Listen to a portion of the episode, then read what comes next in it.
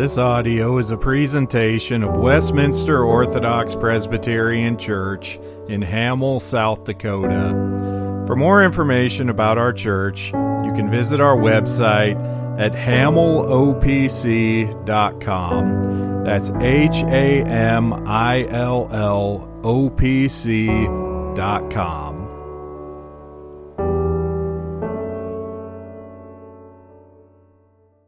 God's Word comes to us this morning from the book of Genesis. We'll begin in chapter 9, verse 18, and we'll continue through the entirety of chapter 10.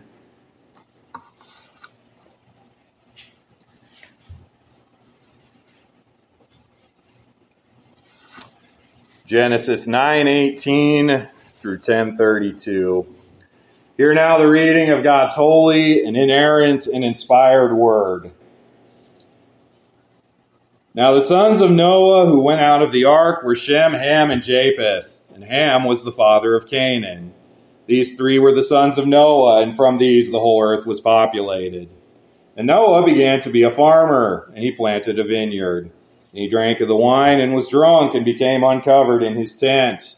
And Ham, the father of Canaan, saw the nakedness of his father, and told his two brothers outside. But Shem and Japheth took a garment, laid it on both their shoulders, and went backward and covered the nakedness of their father. Their faces were turned away, and they did not see their father's nakedness. So Noah awoke from his wine and knew what his younger son had done to him. Then he said, Cursed be Canaan, a servant of servants he shall be to his brethren. And he said, Blessed be the Lord, the God of Shem, and may Canaan be his servant.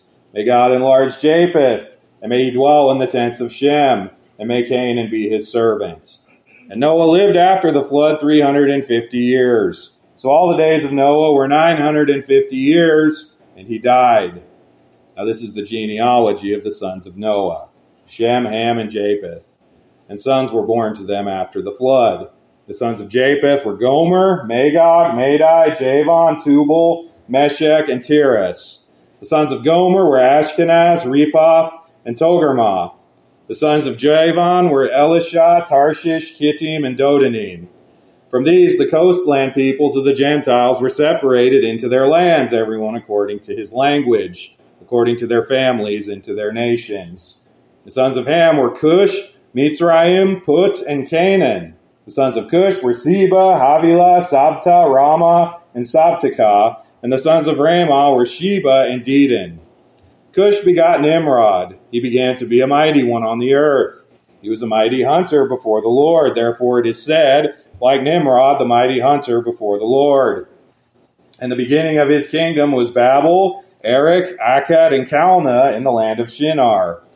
From the land he went from that land he went to Assyria and built Nineveh, Rehoboth er, Ir, Calah, and Resen between Nineveh and Calah, that is the principal city. Mitzrayim begot Ludim, Ammonim, Lehabim, Naphtanim, Pathrusim, and Casluhim, from whom came the Philistines and the Caphtorim. Canaan begot Sidon, his firstborn, and Heth, the Jebusite, the Amorite, and the Girgashite, the Hivite, the Archite, and the Sinite, the Arvadite, the Zemarite, and the Hamathite. Afterward, the families of the Canaanites were dispersed. And the border of the Canaanites went from Sidon as you go toward Gerar as far as Gaza, then as you go toward Sodom, Gomorrah, Admah, and Zeboim as far as Lasha. These were the sons of Ham according to their families, according to their languages, in their lands, and in their nations. And children were also born to Shem, the father of all the children of Eber, the brothers of Japheth the elder. The sons of Shem were Elam, Asshur, Arphaxad, Lud, and Aram. The sons of Aram were Uz, Hul, Gether, and Mash. Arphaxad begot Salah, and Salah begot Eber. To Eber were born two sons. The name of one was Peleg, for in his days the earth was divided, and the brother's name was Joktan. Joktan begot Almodad, Sheleph, Hazar Marveth, Jerah, Hadaram, Uzal, Diklah, Obal, Abimael, Sheba, Ophir, Havilah, and Jobab. All these were the sons of Joktan. And their dwelling place was from Mesha as you go toward Sephar, the mountain of the east. These were the sons of Shem, according to their families, according to their languages, in their lands according to their nations.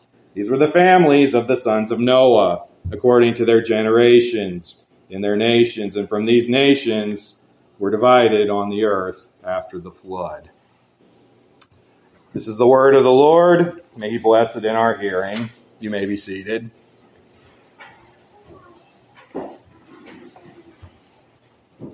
Let us pray.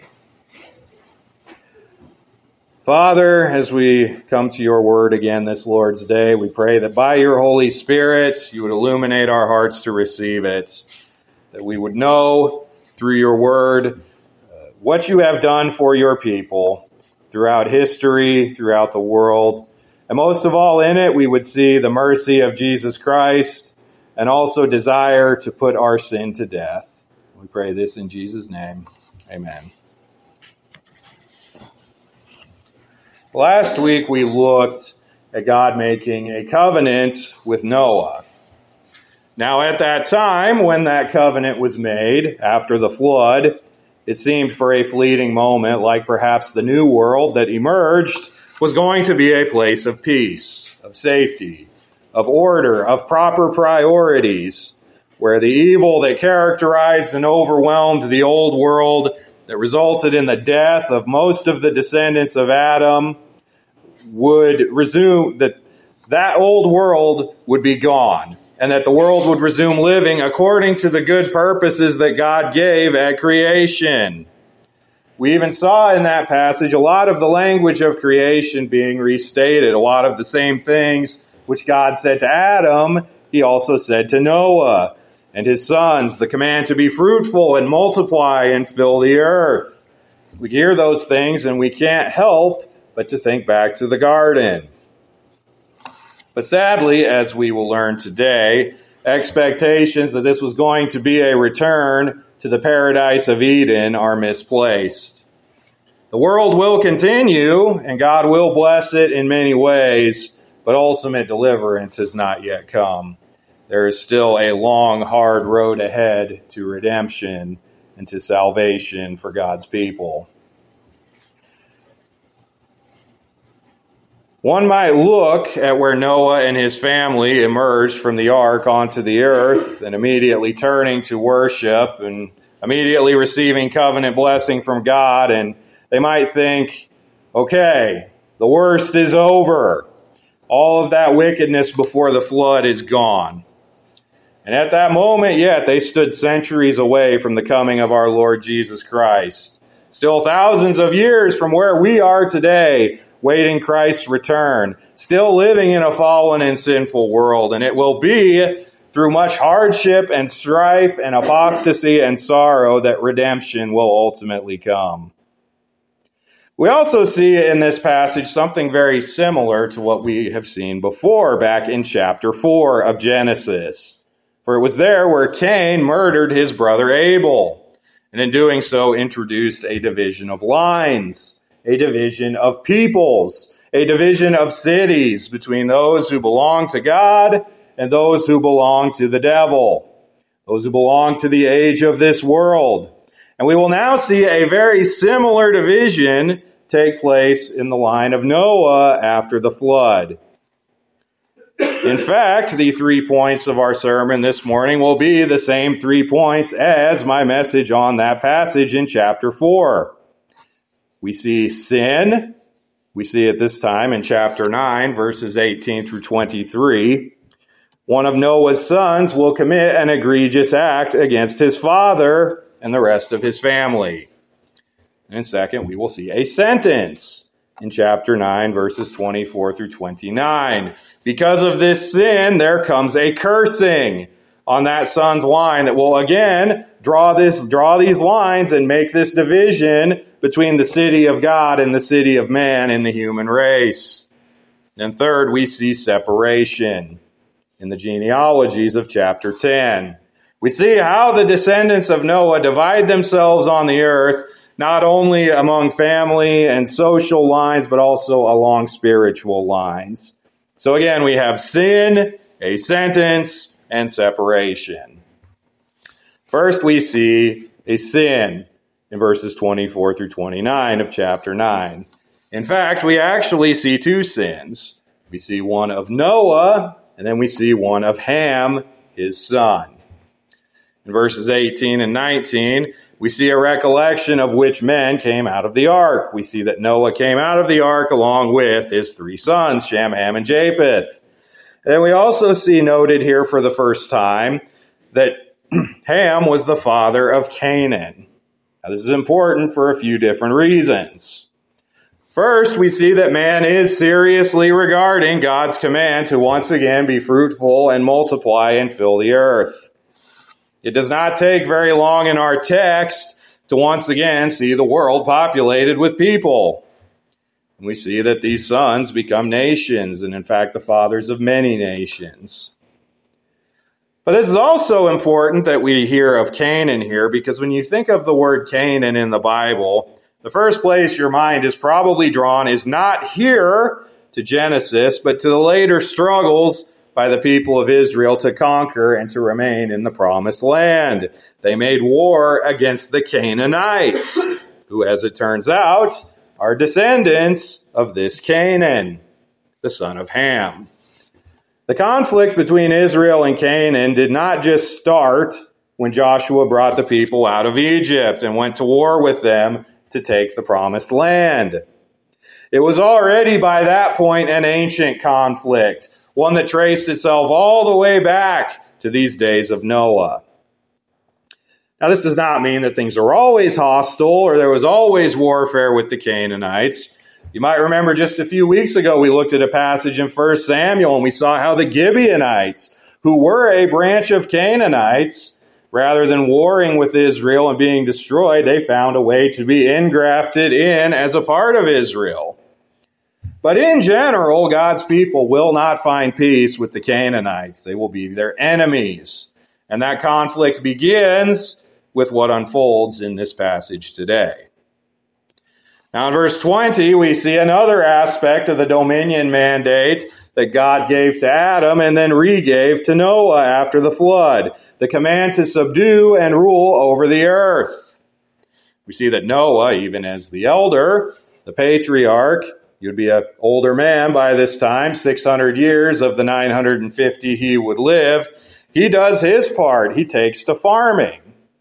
Now, as a part of his farming, he plants a vineyard. He plants grapes, which are to be made into wine. Now, this itself is a legitimate pursuit. It is a purpose consistent with that dominion mandate. But the problem is in what comes next. In verse 21, we read that Noah drank of his wine until he was drunk. He took too much. He partook intemperately of the blessings of the fruit of the ground that God had given him. From very early in this recreation after the flood, we see abuse and misuse of God's good gifts. Noah sins against God by drinking to drunkenness. He loses control of his mind and of his body, and such that we read, he becomes uncovered in his tent. He enters into a humiliating and compromising and dishonoring situation. Now, this text serves as a warning, among other things, of the folly and the stupor that comes with drunkenness. People who are drunk are not in control of themselves. Though they might feel like they are happy, they might feel like they're enjoying themselves, they are perfectly positioned to be mocked and exploited and disgraced. But Noah's sin is not the only sin we see. The second sin is that of his son Ham, which we see in verse 22. We see that Ham, and it is again reminded here that he is the father of Canaan, saw the nakedness of his father and told his two brothers outside. Now, at first glance, one might ask so, what was the problem here? What did Ham do? I mean, it was Noah who got himself drunk and landed himself in this compromised position, and Ham just saw it. But he didn't just see it. He saw it, and he told his brothers outside. See, Ham was within his own power to solve this problem in such a way that would not dishonor his father. It does not take more than one person to cover up Noah so that he can rest and eventually come to and get himself in a better state. And that is what Ham should have done. He should have solved the problem. He should not have spoken of it lest he bring dishonor on his father's name. But in the second part of verse 22, we see the offense. Ham goes outside and tells his brothers. He gossips about it. Rather than covering the offense of his father, seeking to preserve his father's honor and good name, he decides to make light of it to his brothers, to make a spectacle of it. He probably came out of that tent and it was something to the effect of, guess what I just saw? It wasn't just a mere telling. He likely would have done it in a mocking and disdainful way. That was the sin of Ham It was a violation of something we read earlier, the fifth commandment, the duty to pay proper honor and respect to his father. Now, we can think of such a sin in comparison to how parents specifically and figures of lawful authority are generally regarded in our day and we see what Ham does and the reaction and the cursing that comes from it and we can think well that sounds rather harsh. Because what we see emerge from this sin of Ham is a multi generational curse, a separation that puts Ham and all of his descendants outside of the people of God. Is that really fair? Just for this? Well, yes, it is. We only ask the question of fairness because we don't think enough of sin. Any one sin the smallest sin, the so called white lie, or the smallest act of covetousness, whatever those sins that we know we have, but we might not think are such a big deal, any one of them is sufficient to condemn us to the fires of hell forever. Never mind any temporal miseries that may arise. We saw this earlier in our catechism all of the things that come from the fall and that come from our sin. We only ask about the fairness of this punishment for sin because we have so received and presumed upon God's grace. We don't feel, we don't experience immediately the wrath of God for our sins, and so we don't expect it. But it is right, it is just. Now compare Ham's action to the response of his other two brothers. When they hear about the situation that Noah is in, they immediately seek to fix it. In fact, they go to great lengths to honor their father, despite the fact that he is in this dishonorable position that he is in because of his own sin. You read, they take the blanket and they walk backwards so that they would not see this dishonor of Noah and that contempt would be stirred up in their hearts as it was in the heart of their brother. See, we don't think nearly enough about what we ought to do to keep ourselves from sin. Shem and Japheth do something to us that sounds kind of strange, kind of awkward, almost unnecessary, but they do this to keep themselves from sinning against their father and sinning against their father's God. See, Jesus taught us that if the eye causes us to sin, we should pluck it out. If the hand causes us to sin, we should cut it off. It would be better for us to not have these than for sin to have a foothold in our lives. But we live in an age that is antinomian. It is anti law. It hates obedience to God's word and God's will. Even Christians in our day, they like to play games in their minds where they want to see how close can they get to lines of sin without crossing over what we see commended in Scripture is to stay as far away from sin as possible. Now, this does not mean that we will never sin. Remember, Noah was a righteous man, not on his own righteousness, but on the righteousness of Christ. He was a man who found grace in the eyes of the Lord. Noah was a believer.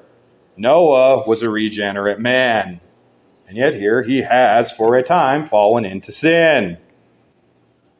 But we should do whatever we must to not give sin a foothold, an opportunity.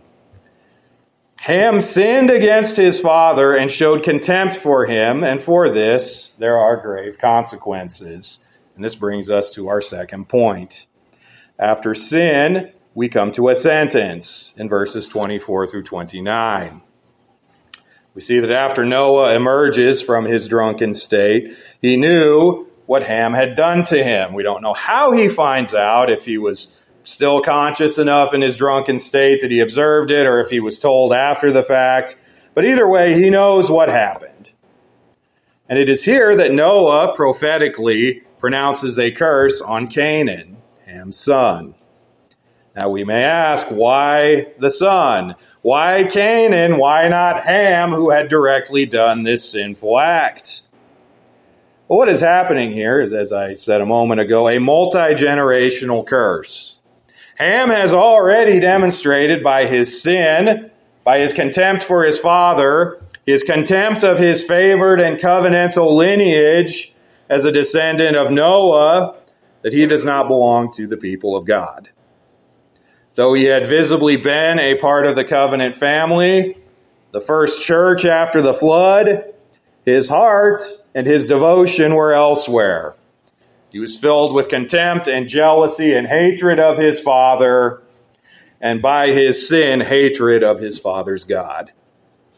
And so Ham's children, with Canaan the firstborn as representative of them all, will carry on Ham's separation from the covenant of grace. We see here in Scripture a truth that we recognize God works through families. Now, there are exceptions. Perhaps you are here and you are the first Christian in your family. If so, praise God for that. We see exceptions in the line of Canaan too, like those Gibeonites we looked at in 1 Samuel a few weeks ago. Now, it is also true that those who are of the covenant line and the covenant family break off and separate. They do not have true faith. They go out from us because they are not of us. We see that with Ham. We see that with many other examples as well. Children in godly families, Christian families that for whatever reason go their own way. But in general, non Christians produce non Christian offspring, and Christians produce Christian offspring. Grace travels through family lines, but Ham's branch will be largely broken off and burned. We see that Canaan here is cursed in these prophetic words of Noah. He will be a servant of servants, a slave of slaves. He will be the lowest of the low. Now, this is not referring to his earthly state. Many of the Canaanites, many of the other descendants of Ham, they will be great nations. They will be kings.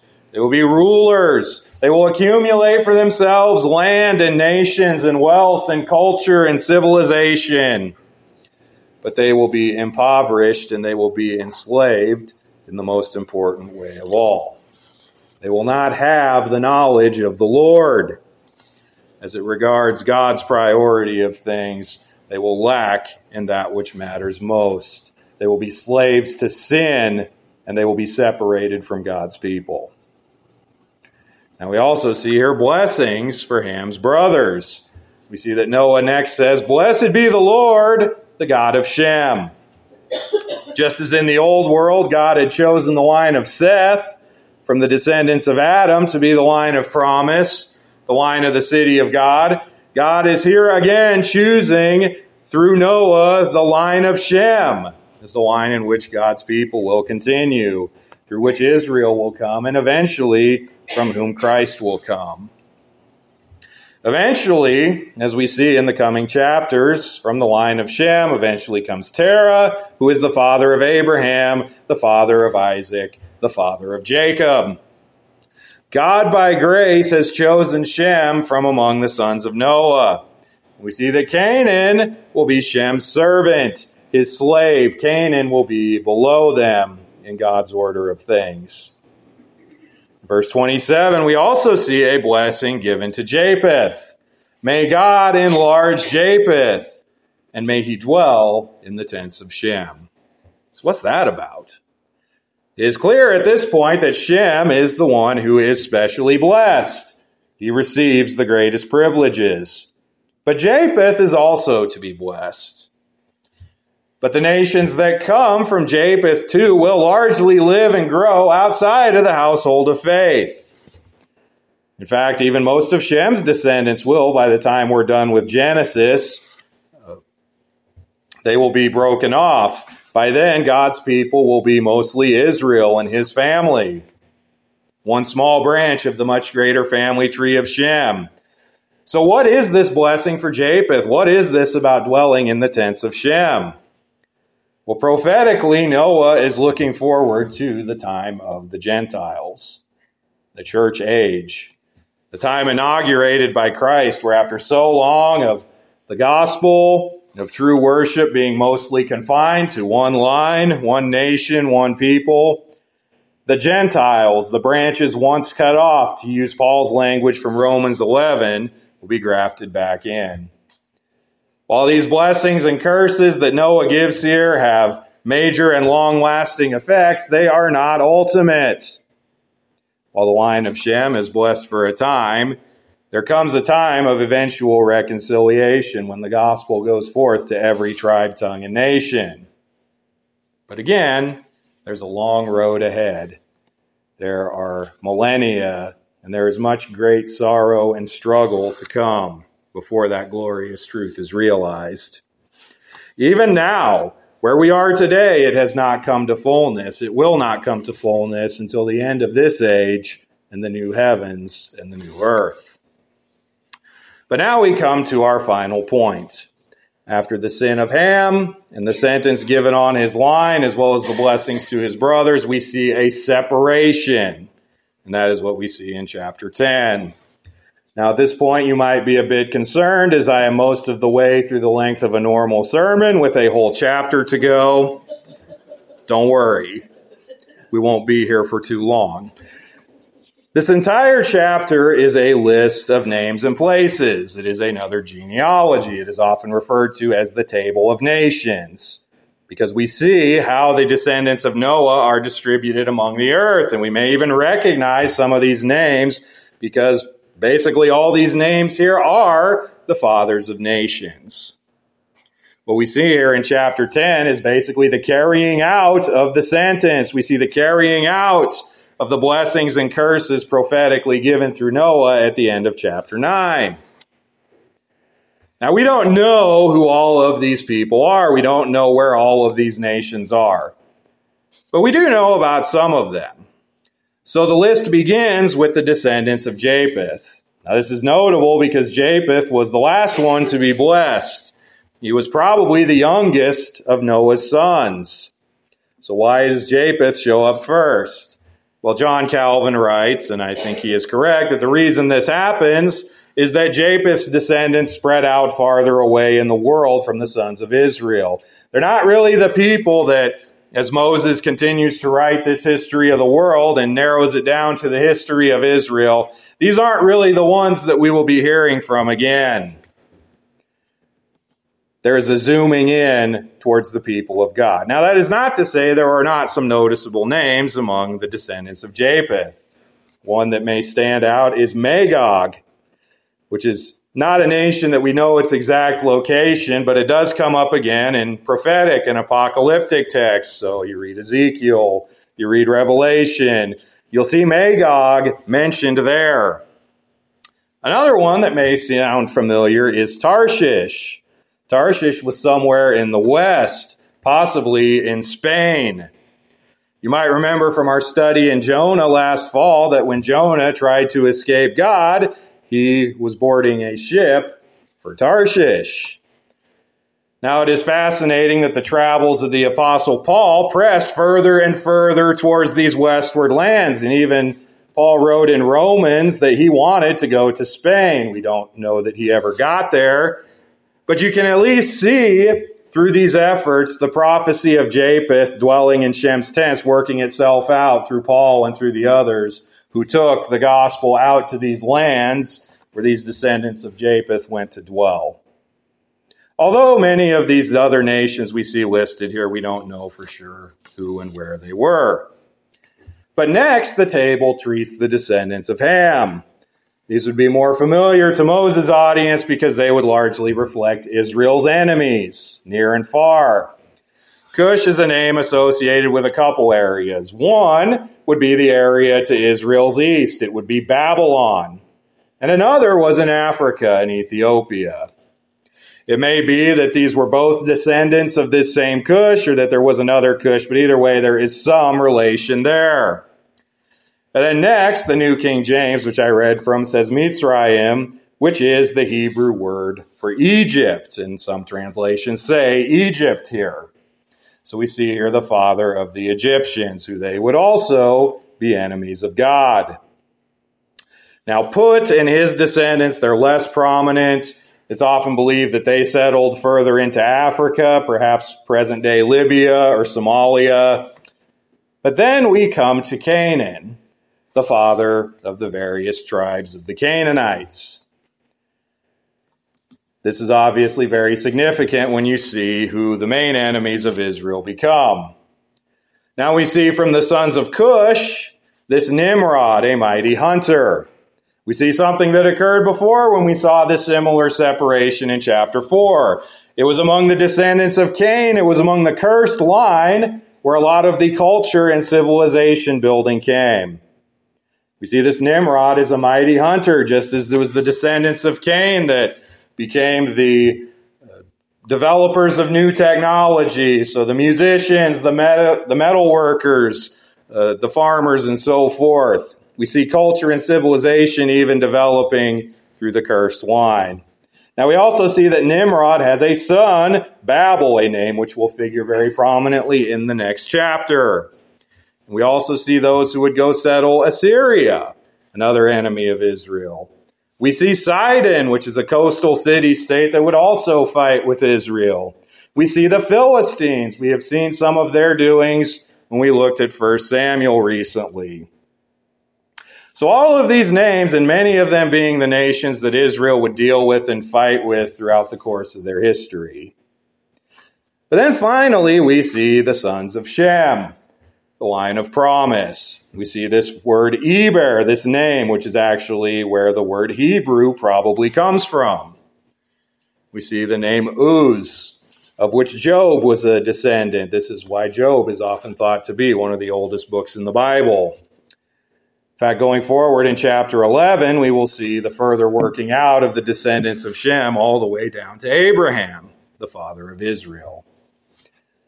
So, all of this, all these names and families, these lists of nations, show us that God was faithful to carry out his plan.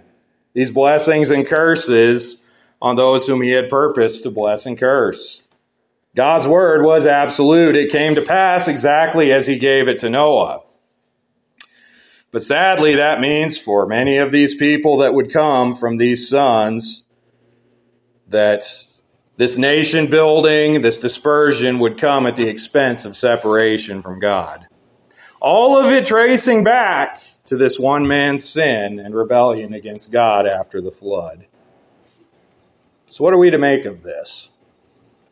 Well, again, this passage is a solemn warning. We must not trifle with our sin. We should not downplay or dismiss it or think that God is too harsh on it while we probably, none of us here would expect to be the parents of many great nations, our sins can have profound consequences on others.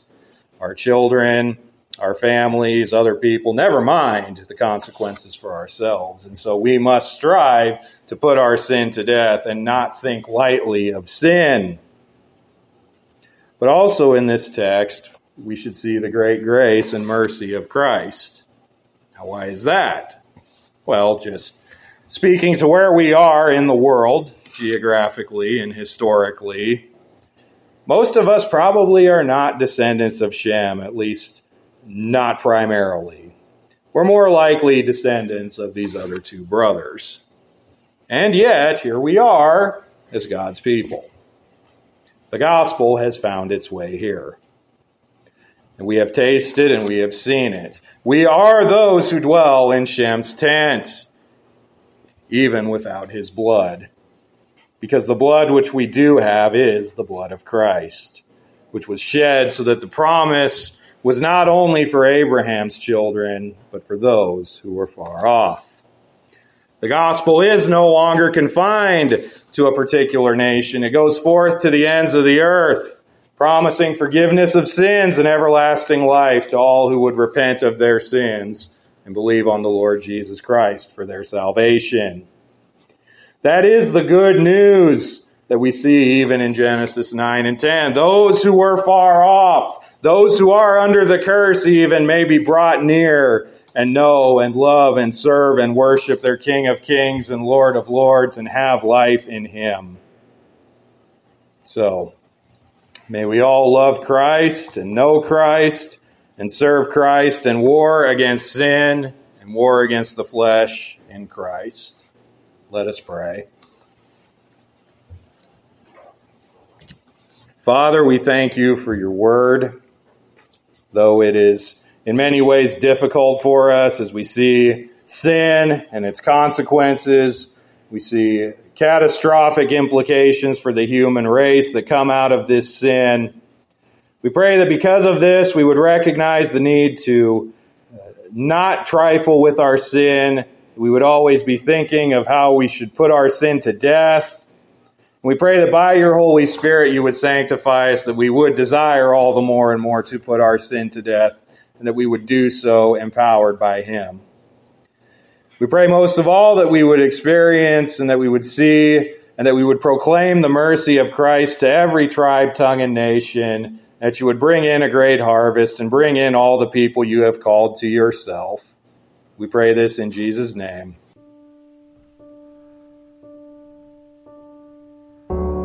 Thank you for listening to this audio presentation of Westminster Orthodox Presbyterian Church in Hamill, South Dakota. For more information, you can visit our website, hamillopc.com. That's H A M I L L O P C.com.